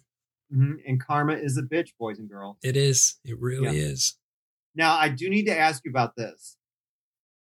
And I don't know when this happened, but at some point in time, I'm thinking in the 80s, they felt the need to slap really obnoxious songs at the end of horror movies that had nothing to do with the horror movie. Mm. And Oh, yeah. one one of the worst bad end credit songs ever. I didn't listen to it. I kind of fast forwarded through the end credits. So I wanted to know if it was your favorite song and do you dance around to it like with a hairbrush and like lip sync into it? What was it? mind, I could see you doing that. What was it? Oh, I don't know. It was so god awful. I don't even know who sang it or what it was, but it was so bad, Rob. I'm like, why? I don't know why they do that. You don't need this like upbeat, happy, cheery song at the end of a horror movie. I don't know why they do that. It drives me crazy. Yeah, it's weird. I don't know. Oh. As soon as uh as soon as the scene ended and I saw the credits roll, I just fast forwarded it right to the end. Oh, it, I, it's horrible, but I, I do just kind of want you to hear a little bit of it at some point, just for fun. Sometime when you've got nothing else to do with your life, listen to a snippet of it because it is god awful. It's horrible. Taking care of business. uh, it's yeah, it's so cheesy. It's it's so bad. It's So bad. Oh wow. Yeah, I'm gonna have to like. Uh, I'll check that out later and see what song they played. Yeah, it's painful. yeah. Anyway, so Silver Bullet, Rob, fan, not fan, what? Oh, definitely a fan. This is one of the gems from my childhood, and I think Oh, it, it will always remain so. That's awesome. I did, did. I'm sorry. Did we talk about this? When did you first see this? Was this with your friend? Is that what you said? Yeah, Okay. because we were like we were around ten or eleven, so it's probably 1986, I believe. Okay. So Uh, and not long after it came out, correct? Yeah, probably not that long because that's when Yeah. like that's yeah that's when the show came on Fox and they were doing werewolves and stuff, and so we were like heavily into that. That's awesome. Um, are you friends with this gentleman? Uh no, I have not seen him in about 20 years or more. Okay. I was just curious. I'm just curious. Yeah, you know, life That's what it is. changes, people change. Right. You changed it to a werewolf. He did not. Yeah. Get in there. And then he's uh he's a, a little bitter about that he didn't get chosen to become a werewolf, you know. Exactly. Right. Yes. All right. And I love this movie too. I, I you know what? I was thinking about it and because you brought it up when we were talking about the howling and you know American Werewolf and then this one. Mhm. I think for me, and I do love this movie. Like this is one of those movies that like I'm like, I like Silver Bullet, and then I watch it and I'm like, I love this movie. But then like after it's over and like you give me some time, I'm like, yeah, I like it. But like I love the howling and I'm I I I'll always have that knee jerk reaction. I love it. And I love American Werewolf in London. I always have that knee jerk reaction. I love it Mhm. this one as i'm watching it i fall in love with it all over again but then when it's over and done it kind of like subsides but it's still a great movie Yeah. i think what it is with the other two is they feel a little bit more adult to me Oh, definitely. This one is almost well, I, I don't want to say that the Lost Boys is um very juvenile, but I will say that it's more like it's kind of like the Goonies meets vampires. Um whereas like the Howling is com- it takes place in a completely adult world where, you know, people are doing adult things. yes And this one, you've got Corey Haim at about like 10 years old or whatever he is, and he's uh, fighting a werewolf. So it just seems it's a little bit different. It's almost like striding that line between adult and kids movie. yes but also for me with those two because they came out earlier like 81 they also had like sexuality to them. Ah, yes. and i think when i saw them it struck like a different chord with me. And for some reason i have a more um